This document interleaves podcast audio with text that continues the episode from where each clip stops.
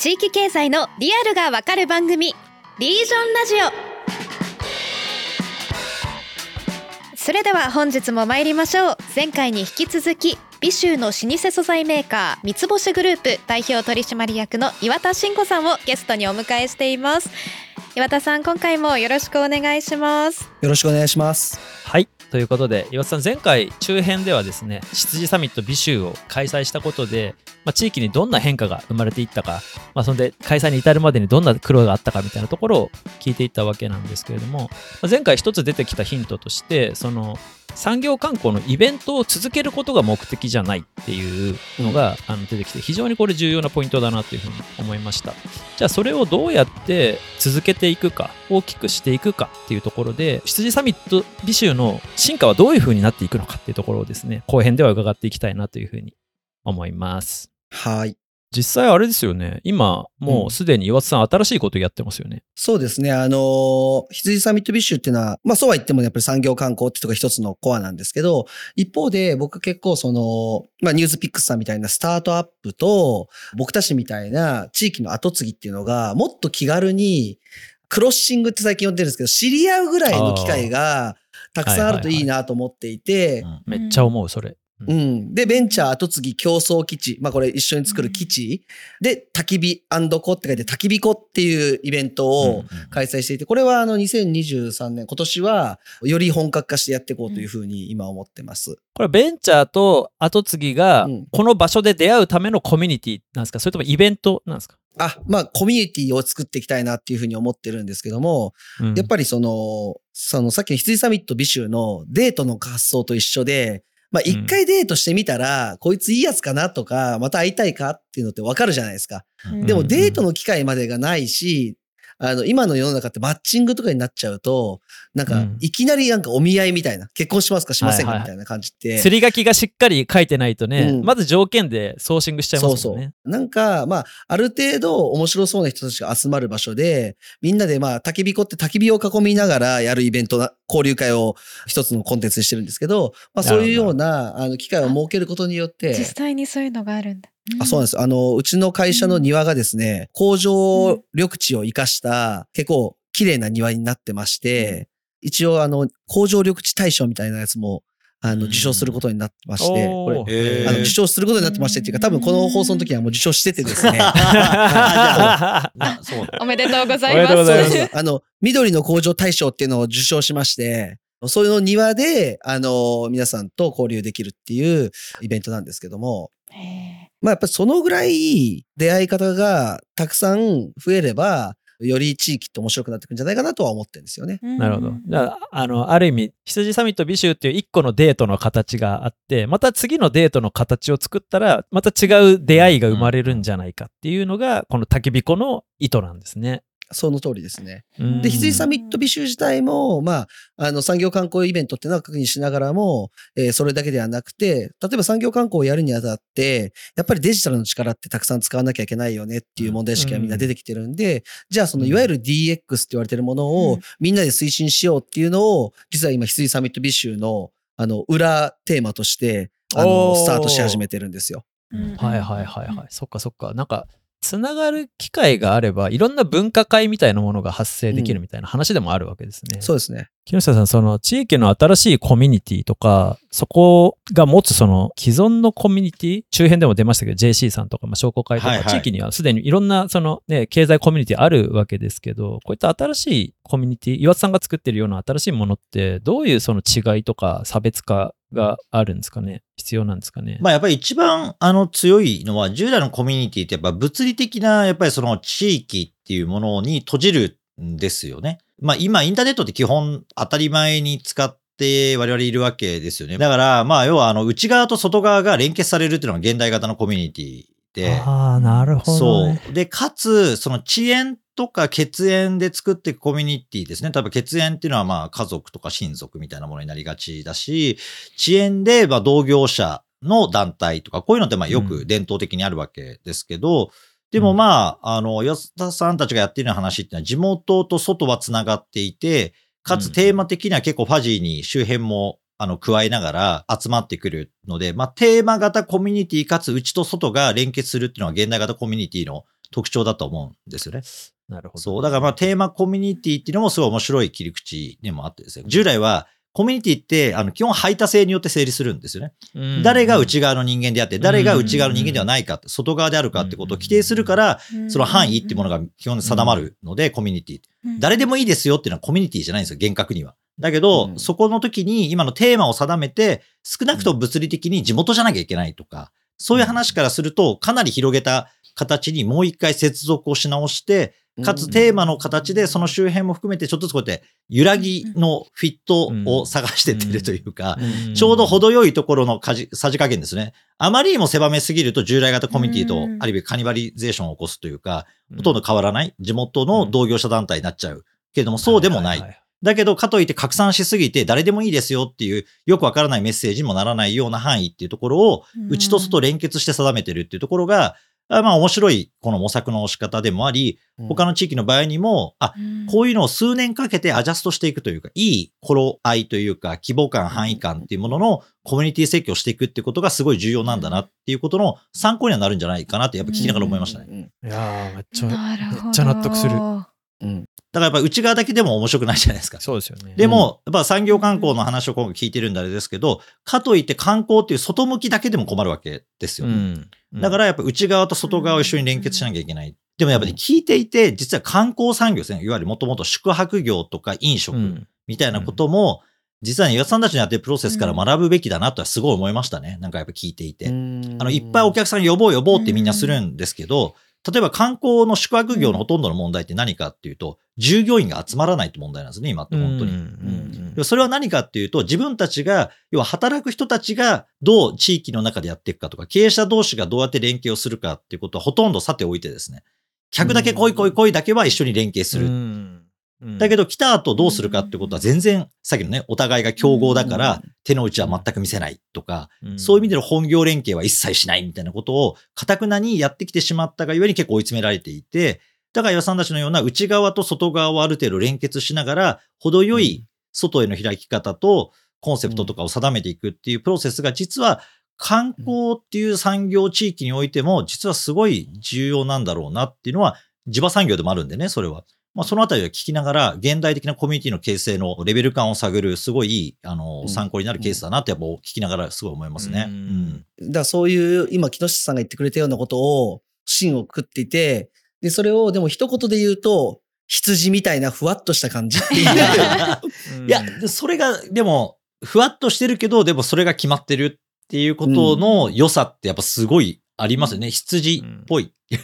そう、羊っぽさとは、あとやっぱ羊っていうことによって他と違うっていうのが一応なんとなくわかるんだけど、うんうんうんでも羊って何だったっけっていうと、今言ったように、実は境界は曖昧で、緩くつながっていて、でもその緩くつながってことに共感してる人たちのコミュニティっていう、まさにそういう感じで、なんで、第1回で、どういう人が仲間になるべきかみたいな条件の話の時に、話をしたら目を輝かせる人って言ってたのが、まさに今言ってくれたテーマ型のコミュニティだから、うんそう、テーマにグッと入った人は仲間になるし、だからそれが男とか女とか、この地域にいるとか、製造業、製造業じゃないとかじゃないっていう感じなんだなっていうのは今、改めて聞いてて思いました。これはね、すごいね、重要なところだと思いますよね。これね、街づくりとかでもよくあるのは、あの、硬派ですね。硬い。うん硬い街づくりっていうのは、あんまりみんな関心がないんですよ。うんで、うんテーマはね、ナンパじゃなきゃいけないっていうのはずっと言われていて。うんで、でもね、あの、結構街づくりと地域振興ってちょっとね、男性的会議趣向から来るんで、今みたいに製造業か非製造業かとかね。うんあとは例えばハードウェアから入ったりするんですよね。道路を何メーターにする街づくりとかなるんですけど、はいはいはいはい。まあ、心響かないじゃないですか、うん。正直な話。そう。それから比べると、やっぱ羊で、これは羊っぽいものかっていうところから、行ったことによって、うん。ね。その地元の重鎮から、まあちょっと繊産業に絡みがあるとはいえ、ラッパーまでって、これやっぱね、この、あの、面白さですね、柔らかさっていうところが、やっぱり昔のコミュニティとまたちょっと違うところだとは思いますよね。で、これは革新うん、技術革新によっても可能になってきて、それを現代の人たちはうまく活かせるようになってきたってことだとは思います。よね。なんか今の話聞いてるとポイントが2つあってちょっとなんか別にあの否定過去を否定するわけじゃないんですけどその地域コミュニティなんだけれども実は地域を限定していないとかその産業を固定させてないっていうのとうん。あともう一つがそのテーマ型だから使命を終えたら終わっていいっていうのが新しいのかなっていうふうのを思って、まあ否定するわけじゃないんですけど、その商工会とか JC とかって、目的がその無限に続くじゃないですか。ゴールがないなっていうのみたいなことははい結構感じるんですけど、羊サミットの場合は、使命を果たしたら終わってもいいみたいな、そこはすごい新しいし、うん間口も広くなる理由なのかなっていうのを思いますね。うんうんうんそうですね。まあ、あのーやっていくうちに、新しいテーマとっていうか、これやったら面白くねみたいなのが生まれてきたら、やっぱ続けていけばいいし、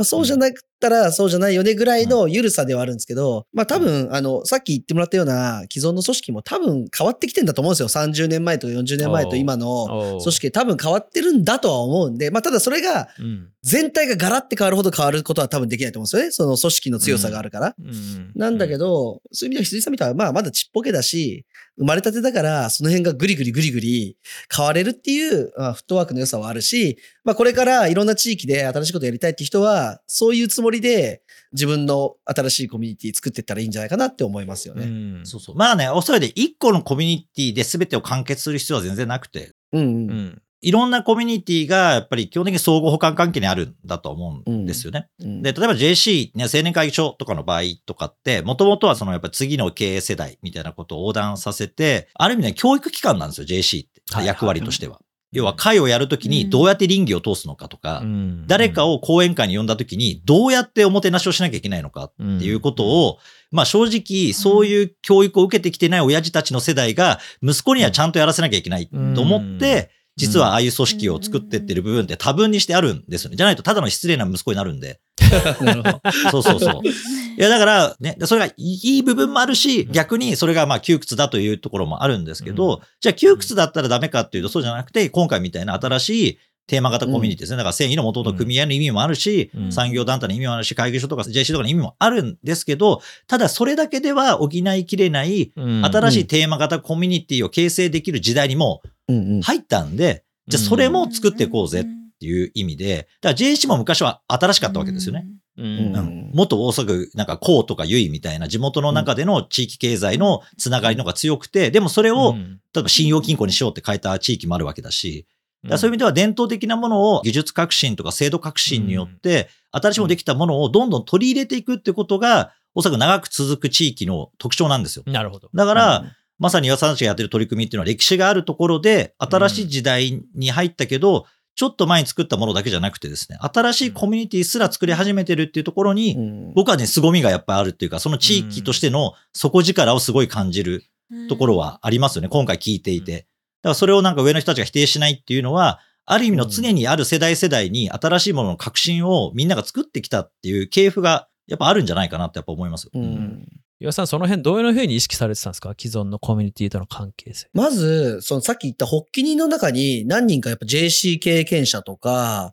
あと商工会議所の青年部バリバリやってる人っていうのもいて、なるほど。常に緩くつながってるというか、向こうにもちゃんと伝えられるし、向こうからニーズがあったらちゃんと接続できるようにはしていたっていうのは、今話してて思い返したら、うん。あ、そういえばいいたなって感じもあったし、うん。初年度から結構たくさん人が来てくれたっていうのは、やっぱり地域の組合とかもともとやってたイベントとかを、じゃあ羊サミットと一緒にやろうかって言ってくれる人がいたりとか、あの、それでちょっとベースをもらえたりとかしてるんですよ。あ、こうやってやりゃいいんだっていう。さっきあの、清さんが言ってたその JC がやってた教育的な部分を我々はもうちょっと早く横の立場でもらえちゃうっていうか、うんうんこういう風にやったらいいよとかって教えてくれたりするとか、あー あの、なんで既存組織とは、あの、一言で言えば仲良しだと思います。僕たちは。うんうんうんあの、全然、なんか、バトってなくて、うんあの、新興勢力っていうよりは、お、新しいの出てきて、結構彼ら面白いことやってるから、じゃあ一緒にやろうぜって言ってもらう対象にちゃんとなれたのが、まあ、羊サミットの成功と言っていいほど、まだまだ、あの、成果出せてないですけど、初年とか結構良かったのはそういうことかなと思いますね。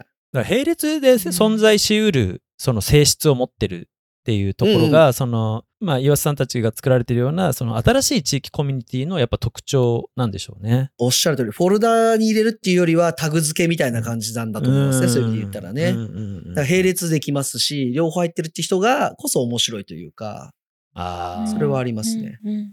そういうタグをうん作れば地域の中に早く浸透できるし協力し合える関係になれるっていうところなんですかね。で、さらに、やっぱ羊サミットの今年の2023のお10月の目玉としては、はいはい。今まで土日だけだったんですけど、金曜日に他地域の人を呼んだ、あの、トークセッションやろうと思ってるんですよ。で、その子には、このリージョンラジオも出てると思います固有財団も呼ぼうと思ってるし、あの、斎藤さんですね。斉藤さんも呼ぼうと思ってるし、あの、エゾ財団からも呼ぼうと思っていて、木下さん、エゾ財団の中の人ですからね。はい、そうですね。まあ、なるちゃんたちとかみんなが 言ってくれると思う。いや、僕も行けたら絶対行きたいんですけど、はい。はい。あの、一応もうね、日程は、その辺のメンバーは、もうこの日だぞっていうのは言ってあるんで、で、その、やっぱり地域間連携っていうのをやっていくのがいいかなと思ってるんですけど、その時うに、ん僕は多分固有財団の人たちとも今仲良くて、固有財団の、まあ固有財団はね、さすがに一員にまだしてもらってないんですけど、僕一応エゾ財団はね、毎月、あの、ノートでちゃんと課金して、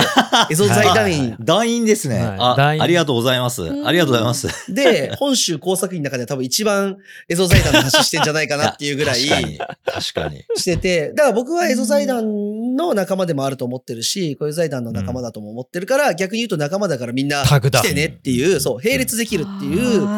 のが大事かなと思ってますね。まあ、だから江戸財団も、まあ、かなり緩い、あの、いわゆる横断型テーマコミュニティですよね。うんだからそういうところ地域同士でつながるのは親和性はすごい高いと思いますね。すごい、だからベン図で言うと重なるところがすごい多いというか。うん。いや、このタグって、まあ、岩田さんめちゃめちゃタグついてますけど、う ん例えば東京で働いてるビジネスパーソン、ニュースピックス普段読んでくれてるような読者の方とかも、急にその一回羊サミットビシュ見てみたら、うんなんか、いや、ビシュ面白いわ。岩田さんってちょっと話してみたけど面白いわって、ビシュのタグがちょっとついて、うんうんまあ、その、どこまで関わるかのウェイトはね、うん人によって全然違いますけど、そういうその、やっぱ、場所を超えたタギングがうんできると、その地域間連携みたいなものが大きく広がっていく可能性っていうのは大いにありますよね。そうですね。タグも別に、ここまで行ったからタグつけていい、ここまで到達してなかったらダメっていうもんじゃなくて、まあ、エゾ財団好きだし、うん北海道好きだから、まあ、団員かなみたいな、まあ、エゾ財団の場合はちゃんと、あの、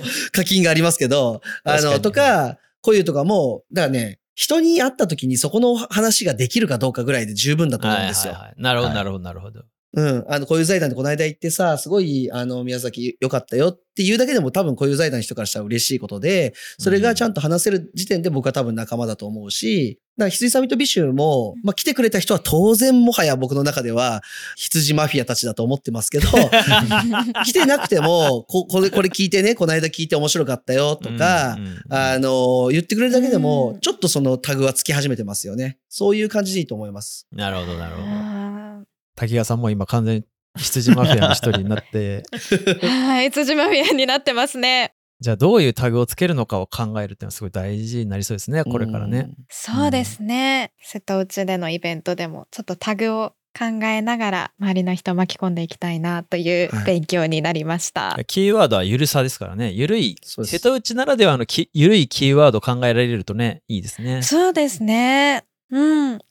コミュニティについてのそのなんかゆるさについて考えた時になんかあ確かにこの今の私たち世代にとっても合ってるなっていう思ったところがあってなんか今までだったら友達とこう集まってじゃあ何する？みたいだな感じだったのが最近だとこうこれやりたいからこれやりたいって思う人ちょっと集まってっていうのをインスタグラムとかで流して集めたりとか、なんかやりたいこと本当それこそテーマコミュニティだと思うんですけどなんかそっちが優先になってきてるからこそその人とのつながりにこう縛られすぎることなくそのゆるさの中でこう心地よくこう自分たちのやりたいことをやっていくっていうコミュニティに変化してるのかなって自分の身近でもこう感じましたね、うん。今岩田さんの話聞いてて。うん面白い。まあ、でもなんかこのあたりの価値観っておそらくね、すごい変わってきてると思いますよ。うんやっぱり。うんやっぱり昔、昔って変ですけど、僕はやっぱり10代の頃とかの50ぐらいの人、だから今もう80とか90ぐらいの人たちは、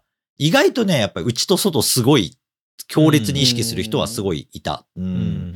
だけど、やっぱどんどんどんどんやっぱり、なんだろうな、教育的な影響もあるのか、やっぱりなんか争うというよりは、協調的な路線とか、うん一緒に何か内と外を統合してやっていくことに対してあんまり抵抗感がない人っていうのは、すごいね、増えてきてるとは思いますね。うん、うん商店街でも、例えば昔は地元を出て外に行っちゃった人が帰ってきた時に、町のお祭りに参加できるかどうか問題だったんですよ。はあ、へえ。そうそう。あいつはよそもんだ、みたいな。あまあ、あいつは出てったと。ああーで、外で結構会社作って成功してるやつが、あの、町のみこしは担がせねえみたいなのあったんですけど、うん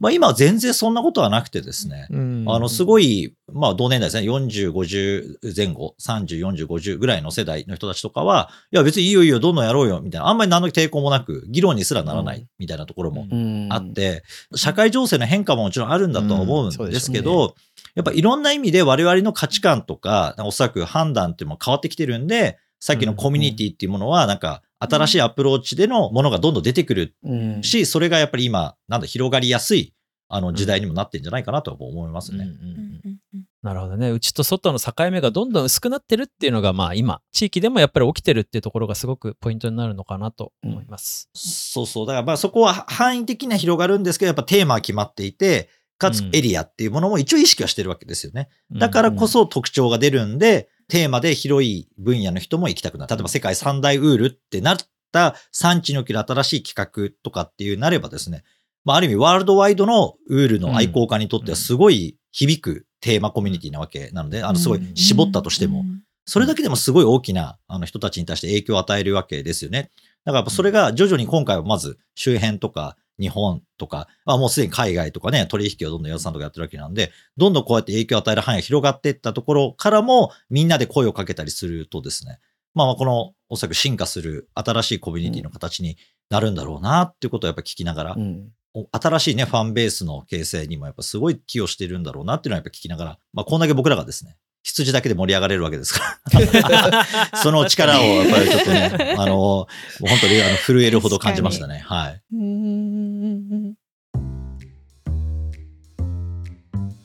じゃあそろそろまとめのお時間です。岩田さん、今日のテーマについてもっと興味がある、もっと知りたいっていう人に学べる本を一冊おすすめしてもらえるというふうに聞いてますが、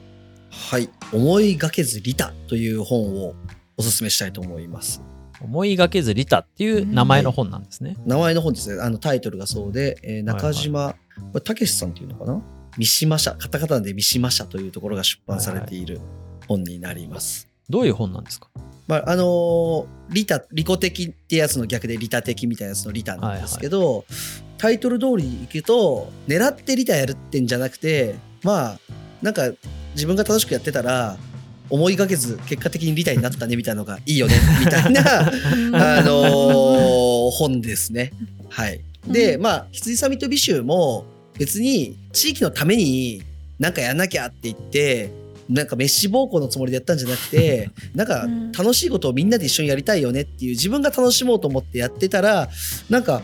思いがけず地域の人たちからよくやったねとか、周りの方からいいことやってるねって言ってもらえてるっていう感覚がやっぱりすごくあって、で、あ、そうかと。これ利他的だったんだなっていうことが、まあ、ぐるぐる回って結果的に自分もすごくさらに楽しくなっていくっていうのを実感しているのでちょっと羊とはパッと関係ない本なんですけど、まあ、あのこのラジオ聞いて興味持った方は読んでみてもらったら嬉しいなと思ってあの推薦しました。うん、ありがとうございます。なんかすごいなんか、あの、このタイトル僕聞いただけで、岩田さんっぽいなって、羊サミットっぽいなってめちゃめちゃ思ったんで、ちょっとまだ読んでないんですけど、僕もすごいこれ興味あるので読んでみたいなというふうに思います。はい、じゃあ、えーちょっと岩田さんをゲストに迎えて3回にわたってお届けしてきた今回のラジオ。じゃあ皆さんちょっと今日の収録の感想を最後に、岩田さんじゃあいかがでしたでしょう？あの、はい。ね、産業観光やりたい人として。う、んうんどんな学びがありました？広い話になってしまうんですけどこう、まあ、まずはこうどんな会社も産業とか産地に支えられてるんだなっていうのをこうまず岩田さんのお話から感じました。うんなんか私たち瀬戸内海っていうこの場所で、まあ、会社員としてこう働けているのはこのエリアで産業を支えてくださっている方がこうたくさんいらっしゃるからなんだろうなって美州もそうですし瀬戸内もそうですしでなんかその方々に向けてこうより良い変化をこう生み出していきたいっていうようなその感謝の気持ちも込めてですけどそういう思いになりましたしそこでこうガッチガチになるんじゃなくてゆるさ余白があるっていうところがこの今の時代にあったものなんだなっていうのが学びになったので。ちょっとそのなんだろう自分へのプレッシャーもあまり大きくなくなったというか、うんそれが自分もゆるく楽しみながらそういう企画をしていきたいなというふうに思いました。ちょっとあのメンターとしてこれから 頼らせていただけたらなと 思います。やりましょう。引き受けました。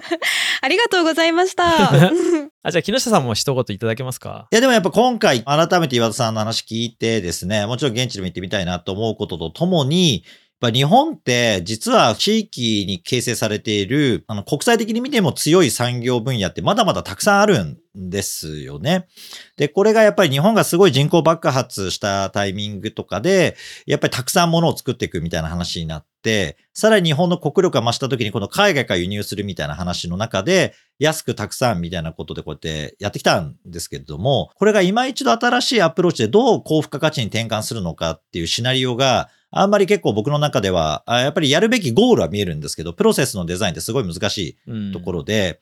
で、まあ、かつてね、例えばヨーロッパとかでやってきているのは、その王室が発表するとか、御用達にするとか、あの、あとはフランスであれば、パリ万博とかうまく使ってですね、いろんな、うん。あの、地元のもの自体をそこで、当時当時の、あの、トップの人たちが発表し、箔付けをやっていくとかいうプロセスはあったんだけど、じゃあ今のような時代にどういう形でもう一回その地域の産業が価値を高めていけるのかって言ったときに、まあ今回はさんの話を聞いて、なるほどなと、あの実はこういうそのテーマ型で切りながら、新しくその地域、そして産業を築いてくれるっていう、まあ接点を作りながらですね、あの、価値を高めていくっていうやり方が強い可能性を感じました。そういう意味では、うん産業観光ってちょっと硬いえー呼び方になっちゃうんですけれども、実はこういうアプローチをより仕掛けていく地域が増えるとですね、日本のもともと作る力とか品質自体は高いんだけれども、それが地域自体のね、あの強い所得の向上とかにはまではまだいかない素材産業系の強い地域とかにとってはですね、すごい参考になるところで、これはあの繊維もそうですけど、例えば食に関連する水産とか加工とかやってるところの地域とかっていうのもすごいたくさん日本にはあって、これを世界とどう向き合っていくのかっていうことのすごい大きなね可能性を感じる回だったなと非常に思いました。ありがとうございました。いや僕もあの今回の話伺ってやっぱり改めてその地域に新しい枠組みテーマとコミュニティみたいなものがあれば関わりたい人って多分すげえいるんだろうなっていうのを改めて思ったですね。それはその地域の中の人もそうだし外の人もそう。でそういう出会いとかだから岩田さんと会ったことある岩田さんと話したことある人をめちゃめちゃ増やすっていうのがリージョンとして今後やっていきたいことだなっていうのがあってね改めて思ったっていうところですね。いや本日改めてありがとうございました。ありがとうございました。岩田さん本日はありがとうございました。では最後に告知があるんですよね。はい、えー先週もあ告知しましたが、えー三つ星グループでは1年のうちで一番寒い2月に、えーあなたのぬくもりを誰かのぬくもりにチャリティーキャンペーンを開催しています。2月末までのおオンラインストアでの販売のお利益の一部をですね、誰もが何度でもやりやすい、えーやり直せる社会を目指す認定 NPO 法人ホームドア、えーホームレス支援の、えー NPO ですね、えーこちらに、えー寄付させていただきます。あったかいウールの商品、まだまだあの活躍できると思うんで買っていただきたいんですけども、その時にですね、自分が得たり、えープレゼントした相手が得たりするぬくもりをお少しでも誰かに分け与えてあげたら、多分きっとですね、あの、実際使う時にもっと暖かくなるんじゃないかなと思ってますので、サイト本を見ていただけたらなと思ってます。はい、ありがとうございます。それでは番組からもお知らせです。ニュースピックスリージョンではアプリ上で地域経済に関するさまざまなコンテンツを配信中です。地域から成長する事業を作るヒントがたくさんあります。ぜひ番組の概要欄から URL をチェックしてください。えそして番組へのご意見ご感想をお待ちしています。ぜひハッシュタグリージョンラジオでツイートいただけると嬉しいです。普段は狂犬の木下さんも温かく回答してくれると思います。はい、あのちゃんと温かく見て、はい、あのいいものはどんどんリツイートさせていただいて、ははいい、共有したいと思います。はい皆さんツイートお待ちしています。また番組出演者への質問、取り扱ってほしいテーマなども募集中です。概要欄にあるアンケートフォームから投稿してください。それでは次回も新たなゲストとともに地域経済の未来を議論していきます。じゃあ皆さん最後の締めいきますよ。はい、せーの。メーシえー全くあれですね、あの練習の足りないバンドみたいな。ちょっと様子を伺いながらになりましたね